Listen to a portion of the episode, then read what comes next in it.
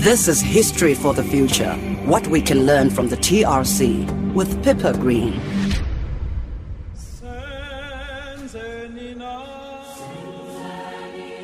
Mohammed Fazel Randera is a medical doctor by training who has specialized in fields such as occupational health and HIV AIDS. He was appointed as a Truth Commissioner by President Nelson Mandela in 1995 and served on the Human Rights Violations Committee. Since the Truth Commission, he has served in various public capacities, including as Inspector General of Intelligence Services from 1999 to 2001. Randera, known by his second name Fazel, has also been a member of the South African Centre for Survivors of Torture and has served as a health advisor to the Chamber of Mines. I spoke to him in his Parktown home and asked him what the major strengths of the TRC were. He says the intention of the Promotion of National Unity and Reconciliation Act which brought the TRC into being, was to provide as complete as possible a history of human rights violations between 1960 and 1994. Naively, even I at that time thought that I was going to look primarily at the role of the apartheid state in fomenting the conflicts and, and contributing largely to the conflicts of the past. So he says the Commission had to look at all the players who had contributed to gross human rights violations during that period. That was part of the mandate because the, the, Act did not say your responsibility is only to look at the perpetrators of human rights violations, i.e., the apartheid state. The Act actually talked about all players that contributed towards the conflicts of the past. And therefore, our understanding and our interpretation of that was to say, yes, there were many players that, that participated in this period. Yes, overall, there was the apartheid state, and one, we couldn't forget that very major player in that, and, and the power and the forces that the apartheid state had at, at its disposal but in taking on the political struggle against this, this apartheid state, in taking on the liberation struggle, the liberation movements in themselves, took on responsibility that at times resulted in human rights violations. The first hearings in Johannesburg took place at the Central Methodist Church in the city centre at the end of April. It included a range of testimonies, including from Hawa Timol, the mother of Ahmed Timol, who supposedly fell to his death in 1971 from the 10th floor of Security Police Headquarters, then known as John Vorster Square. An inquest soon after ruled he had committed suicide, although his family always doubted this and I asked what happened. And they told me that my son had jumped from the 10th floor of John Vorster Square and that had died. They, I, I told them that I do not believe that my son had committed suicide. On the second day of the hearing, says Randera, President Mandela's office called to say he was going to come listen to the testimonies. And purely by coincidence, um, when he arrived, the the person who was talking about what had happened to him and to his family, to his brother, was someone who had been part of the ANC in exile, had been arrested by the ANC. His brother had actually died in one of the camps in, I think it was in Quatro. And that evening's news again focused completely on this particular, although there were, I think, eight or ten people that we had listened to on that particular day. And you'll, you, you will recall that, you, you know, when the Motsuenyane Commission came out with its report, and uh, President Mandela, as president of the ANC at, the, at that particular time, was asked what the ANC was going to do about this. And his response was, uh, and I'm paraphrasing, of course, uh, that only a, a, a, democratically elected government will be able to decide how we deal with, with, the, with the human rights violations of the past. The Motsuenyane Commission, set up by the ANC before the democratic elections of 1994, found that people held in ANC camps had been tortured and that specific individuals were responsible. Mandela had said subsequently that only a democratic government could decide what should be done with perpetrators of human rights violations during the apartheid era. One has to ask, was that the intention of the legislature when they discussed, debated, you know, all those many hours that resulted in the in the legislation on Truth and Reconciliation Commission was it their intention actually to to bring about what the liberation movements uh, did uh, during this period because again when you you will recall that when we handed over our report in the weeks preceding that there was a challenge from F.W. de Klerk on the finding that that uh, we had made against him. And then there was a challenge by the ANC itself on the on the findings that had been made against certain people in uh, certain leaders of the ANC, um, and, of course that caused a, a, a, fair amount of ructions within within the commission at the time, and associated with that was this whole debate about were we now in our report coming out almost, or at least the interpretation that would come out, was that we were putting an even handedness between the apartheid state and the liberation movements. But this was not the case, he says. I don't think we could have been any clearer in the report that apartheid was a, a crime against humanity, that, uh, that uh, the forces and the power that the state had, had took on the greatest responsibility that the racism was an ideology of the state and it, it then manifested in many other ways. So I, I think our findings were very explicit. The ANC went to court to try to block the TRC report when it came out, as did F.W. de Klerk. Both lost.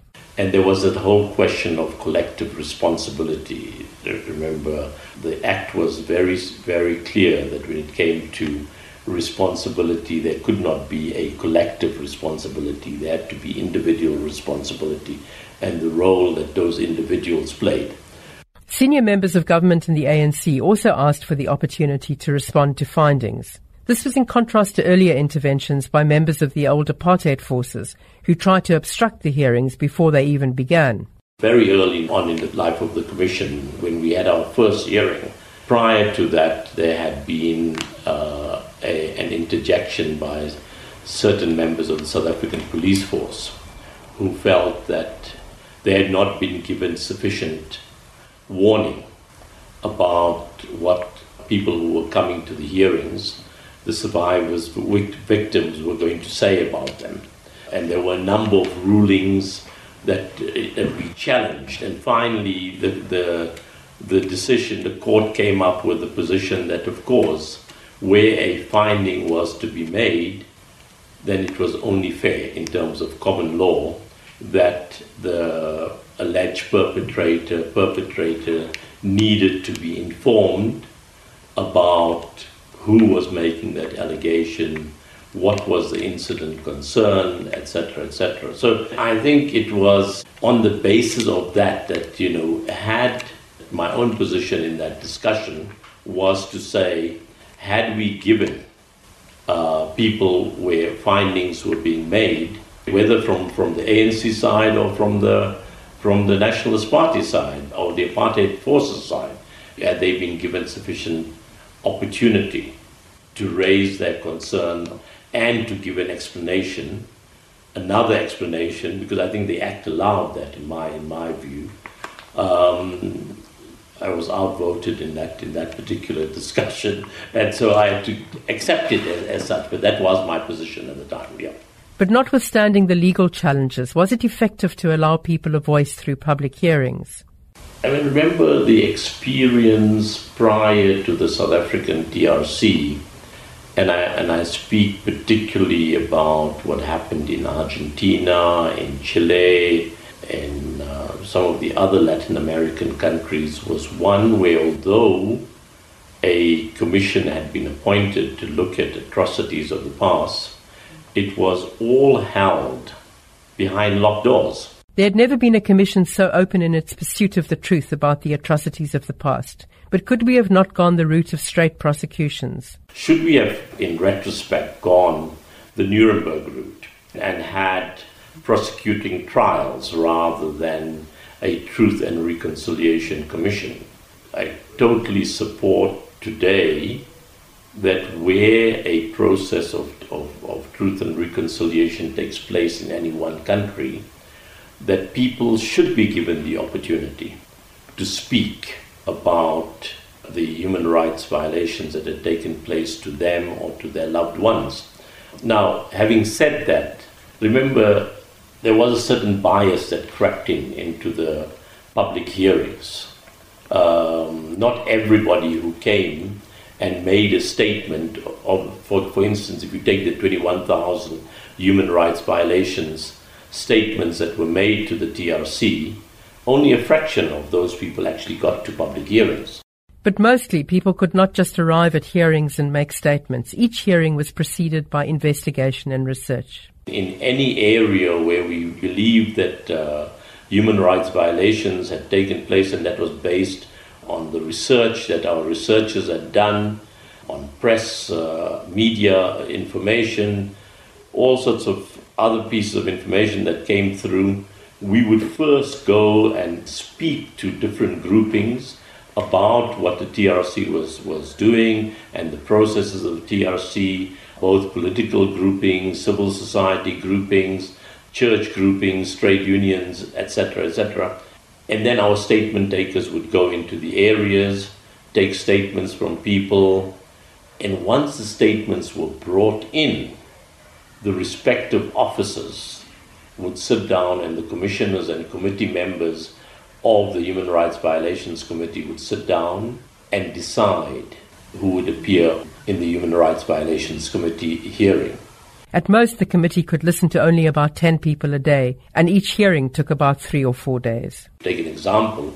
If we take what the, the Central Methodist Church hearings, there were some 200 statements that had come in before we actually made a decision, besides the ones that came in during the time of the hearings themselves and there was no way we could actually take all of that. So there were criteria laid down that said, you know, we're going to actually take people that would be representative of violations that took place. That where possible, we would always include uh, some cases where the story related to a liberation movement or a UDF issue as such. Um, that the issue of black and white would, would, would come in, that we would try and include other, other uh, representatives from, from other groupings making up the South African population as such. Um, age, sex, all of those were considered when we made the decision to, to have human rights violations hearings and who would be included.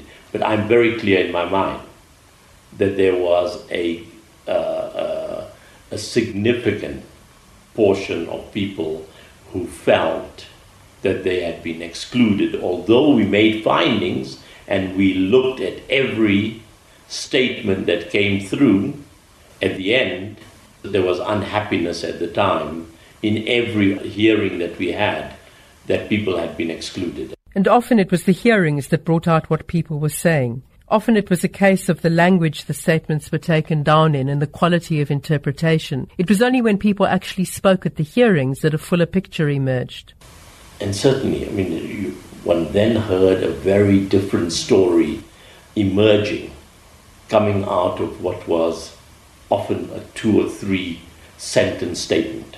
I, I certainly have no hesitation in saying that we made the right decision to have the public hearings yes, of course, we were criticized at the time that we that we were that we perhaps were uh, um, providing a platform for people to make all sorts of allegations that it, it, it was posturing that it was was taking place that we were fast becoming uh, a commission so th- there were all of those criticisms that came out mm-hmm. at the beginning and certainly you know if you recall i mean to hear a mother coming and talking about what had happened to a child. I think if, if the cameras had zoomed in on, of course they, they zoomed in on the arch and, and, and, and Alex, but if, they, if the cameras had zoomed in on, on every one of us, there were tears beginning to well in, in, in, in every one of us. And yes, after the, the, the media coverage of that and the criticism that came out, perhaps we all became a little tougher and harder in which in the manner in which we, we responded. The TRC report commented that relatively few people attended the hearings, and then they were mainly from the black community. Very few people came from the white community, very few people came from the Indian community. In the Western Cape, it might have been different that uh, uh, where, where hearings took place in, in predominantly uh, colored areas that colored people turned up for the hearings.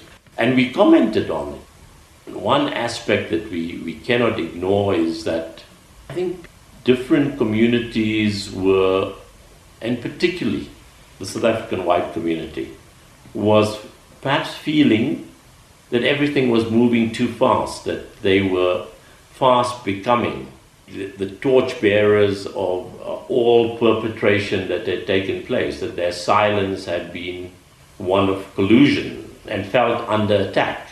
Yet around the country, the media coverage, especially on radio and TV, indicated that people were listening and watching.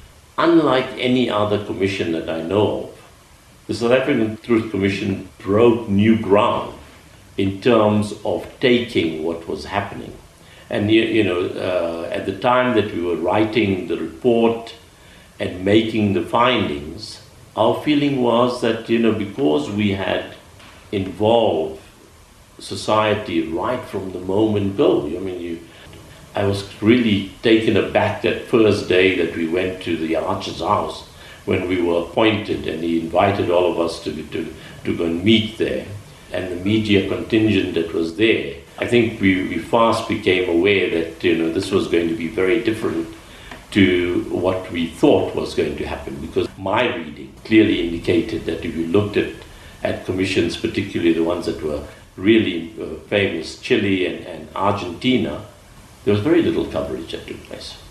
So, in a sense, the South African TRC opened a new chapter, not only in the country but in the world, about how to deal with past conflicts. But are we further today than we were then? He answers by going back to the debates around the Truth Commission at its inception.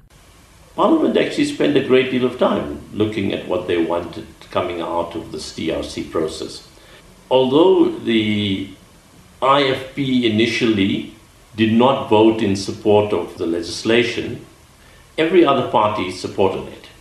But when we came to the actual process of wanting to gain support for the TRC, even before we were about to start doing our work, there were a number of leaders, church leaders, who wrote letters to the Arch imploring him to actually advise the government that this was going to be a process that will bring about greater divisions in our society. And, and there were then other voices that said that, you know, this was going to be a cleansing process, that it was going to be a process that would only write and, and talk about the, the history of the ANC and, and, and the great contributions that the ANC had, been, had made to this, uh, to where we had got to in 1994, the people who had been uh, uh, nominated and finally uh, appointed by the president were all ANC hacks in one way or the other. So even before we had started, there was a view that was beginning to emerge, and I don't know whether the Center for Reconciliation in Cape Town has ever looked at that and said, you know, how much did this begin to influence various communities in South Africa that they should not be participating in the process? How much was it the, the fear that people had during apartheid, the Swart mm. fear that, that we were this was another version of that. And so when de Klerk came his half-hearted uh, apology, and even since then, his the positions that is that is taken in the foundation and at international uh, panels that apartheid was not a crime against humanity, again, to my mind, contributes to where we are today. There were a few leaders of the apartheid era, such as Leon Wessels and Roelf Meyer, who apologized for apartheid. But on the whole, there was a lot of denial, obfuscation, uh, the fact that, you know, even post the recommendation, so few people have been prosecuted across the spectrum. Uh, but primarily, the fact that the SANDF hardly came and, and took responsibility, that we had to ask them several times to make a submission to the TRC. The, the police similarly accept that there were individuals who then actually broke rank and, and came to the Amnesty Committee. I think all of that continues to contribute towards a lack of social cohesion in our society. That perhaps we've moved from reconciliation to what is it that makes a society comfortable and happy when it comes to that issue of social cohesion. And so, 21 years into democracy and 17 years after the TRC issued its first report, he says, the Commission undertook the responsibility of trying to edge the country towards more cohesion. He reads out from some of the TRC's recommendations on reconciliation. We said very clearly that it's a process vital and necessary for enduring peace and stability, and we're inviting fellow South Africans to accept our need for healing. Uh, you know, I, think if we go through each one out, reach out to fellow South Africans in a spirit of tolerance and understanding. Work actively to build bridges across divisions of language, faith, and history. Um, strive constantly in the process of transformation to, to be sensitive to the needs of those groups which have been particularly disadvantaged in the past, specifically women and children. Encourage a culture of debate all of these were strong reflections on the TRC process, one that went on way after its envisaged term, partly to allow perpetrators to apply for amnesty.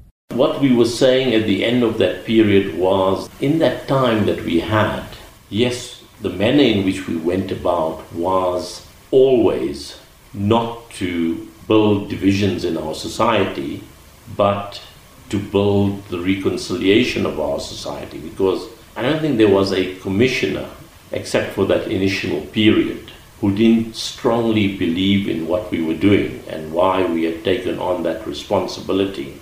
Some of the commissioners stayed on to work with government on the recommendations, but in the end, the commission had to wrap up. On reconciliation, that baton was passed on to government, was passed on to civil society, was passed on to uh, particularly the churches to, to continue the, the process of reconciliation.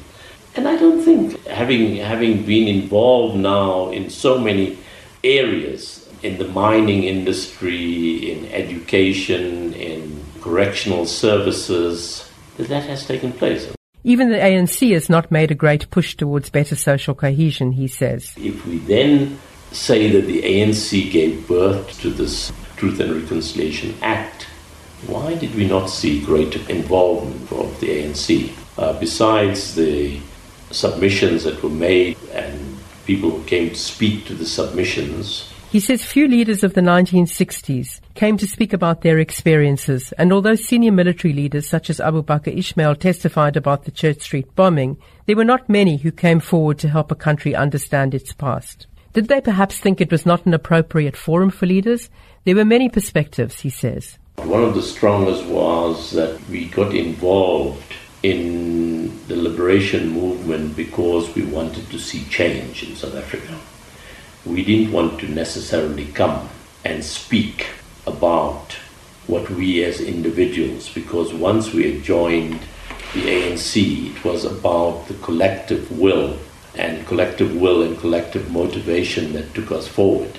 And we didn't, you know, the TRC was asking individuals to come and speak about their experiences. So many people actually did not come because of this. You, you know, there's the, the part of me that says, yes, people who were within the external ANC movement. I'm not so sure so much about the inside, whether they they became part of the new government forces. They were now developing the policies and the rules, and, and they were now the new power brokers of, of society. They were controlling the reins of power, uh, and how much did that contribute towards saying no? As long as the ANC actually makes the submission and we have the deputy president and other ANC leaders, we're satisfied with what they said. The TRC even approached some of the ANC branches to urge their involvement in the process, mostly unsuccessfully. All of this contributes to the central question. Are we a society that is comfortable and happy with itself? I don't think so. I think the, the schisms within our, our society still remain. Racism is still a major force and the society is still riven. The strength that apartheid brought in dividing our societies, in that we were forced to live in certain areas. That, uh, our thinking became one that said, you know, when it came to education, it would be important that white people are the teachers and the trainers, that uh, the management groupings came from a certain. All of this has taken time to break down. I don't think we're even there at the present time. If I, if I look at my experience in the mining industry in eight years of working there, it's a very robust environment. But 20 years after democracy, if I go to any mine and I or go go into the corporate offices of any mining company, do I see very different things happening? I don't think so. It's a lengthy process of transformation that's taking place. I mean, the, the recent uh, publicity around the Curro schools and the prejudices that come out indicate that, you know, whenever there's uh, a racist incident that takes place against a black person, the media covers that fully, and of course, the voices that come out on, on radio will, will become very critical about how little that has changed, that, that part of racism has changed. But there is also racism in the reverse. We, we don't give sufficient voice to. So I just think that although we had this very lengthy process of truth and reconciliation, I think there were many contributing factors that continue to play out in present day society. For his part, Randera tried to help unite the medical profession. Most of the doctors in the Medical Association accepted that although black doctors were in the minority for historical reasons, it was important to give them 50% representation in the leadership structures. But you know, very soon in the conversations that took place, what the voices that were coming out was why should black doctors who have a minority representation have a 50% representation on the board. So people forget very quickly, mm. and the whole constitutional argument comes in about, you know, all people are born equal and and every citizen has the same rights as everybody else, which is true. You can, can argue that in court. But in terms of the everyday perspective of ordinary South Africans, do we see that? No, I don't see that, that the stark divisions between black and white continue, he says. When he was on the sanitation task team, Randera covered the Western, Eastern, and Northern Cape, where he says about six million people live in informal settlements.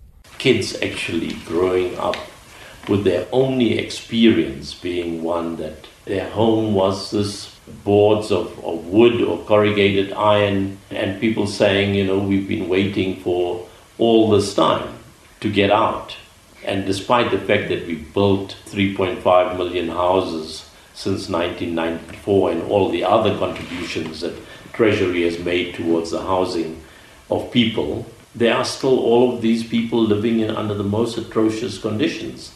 That their, their everyday experience is one of negativity rather than positivity. And as long as they are out of sight, it's not a pressing issue. The, the big mistake that we've made in, in terms of human settlements whereas previously it was housing, is that we, we did reproduce the architecture of apartheid and the divisions of apartheid. I mean, we built houses for people who couldn't afford housing, but we put them right out in the periphery where there was no jobs to be found, where there was no social amenities, where they had to actually then open up tuck shops and, and spaza shops, where, sure, people were coming in from outside who had the motivation felt that they could actually make a, a living out of it by, by staying in their shop and working 18, 20 hours a day. And then, of course, communities start attacking uh, for, for different reasons. Uh, and, and, we've seen the one area of, of the failure of reconciliation and acceptance of other people, whether black or white. The xenophobic attacks have been primarily against black people. I think there are many reasons that we don't, we haven't done this. And you know, I used the expression social cohesion early on because when Paul Mashatile was Minister of Arts and Culture, he started this project on social cohesion. He invited a whole number of people, many people from the from the commission, to Kliptown where the inauguration took place, and different communities were were invited. But despite what we have seen since then, the 2008 uh, attacks, the ongoing debates in our society around racism, the ongoing attacks on, on people from other parts of, of our continent and other parts of the world, that social cohesion project, in my view, just hasn't taken off.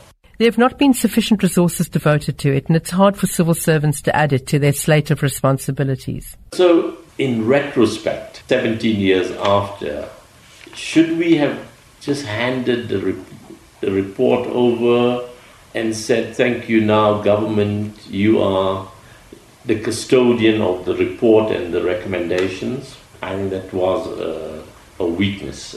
So, what was the alternative? What didn't happen is the institutionalization of, of reconciliation or social cohesion in, in all parts of our society. That could have only, in, in many ways, been done by setting up, yes, it, it could have actually led to more bureaucracy, but if it was outside government and uh, sufficient thought had been given to it, it could have worked. And uh, I, I just think that the way we go about it today is not bringing about the results. So, uh, whether it would have been a model that would have also been doomed to failure, I don't know. But uh, I think we should have tried it at the time. What about the economic legacy of apartheid? How much does it contribute to the divisions in the country today? The, the TRC had a special hearing on the, the business sector and how the business sector contributed towards the whole environment of human rights violations, either by omission or commission, right? If we look at the report, we say very clearly the business sector, like many other sectors that came to the TRC, did not take sufficient responsibility on what had happened during this period. Now, many people in, in recent times have called for an, for an economic CODESA. I must say I'm I'm coming around more and more in support. I mean, I thought that there was sufficient policy changes, legislation taking place within society over 20 years that would overcome that. But when I talk to people, when my own experience in various B entities, sitting on boards, makes me realize that, you know, I think there's a long way still to travel. There have been ownership changes on the JSE, and there have been examples in some industries, such as liquid fuel, where the complexion of ownership has changed due to legislation, and the various mining and industry charters have been partially successful. So the experiment has been a, a worthwhile experiment, in my view, because it still contributes towards uh, the relative peaceful society and democratic society that we live in, but I don't think it genders within the poverty stricken groupings of South Africa feeling that they are actually participating in this wealth creation that is taking place or is perceived to be taking place. So, what could the TRC have done better? Although the TRC has been given lots of kudos. There were there were many weaknesses in the, in, in the TRC process, and in a sense, that is then reflected in where we are today. Uh, I mean, two areas that we highlight in the report is that we did not have a special hearing on education, and yet education continues to be a, a, a challenge in our society, and the role that municipalities played uh, during the during the period of apartheid. We didn't we didn't cover that either. So I, I think, uh, given the time period that we had, we covered a great deal. We broke many new grounds, but sure, I mean, I, I think this is all in retrospect, and, and we can all be wise in retrospect. That was Dr. Fazel Randera, interviewed in Johannesburg on the 2nd of July 2015. I'm Pippa Green in Cape Town. Produced by Jean Michel, and thanks to the Cape Town Youth Choir for the use of their musical performance of Senzeni Na, and credit to the SABC archive for the original sound from the TRC.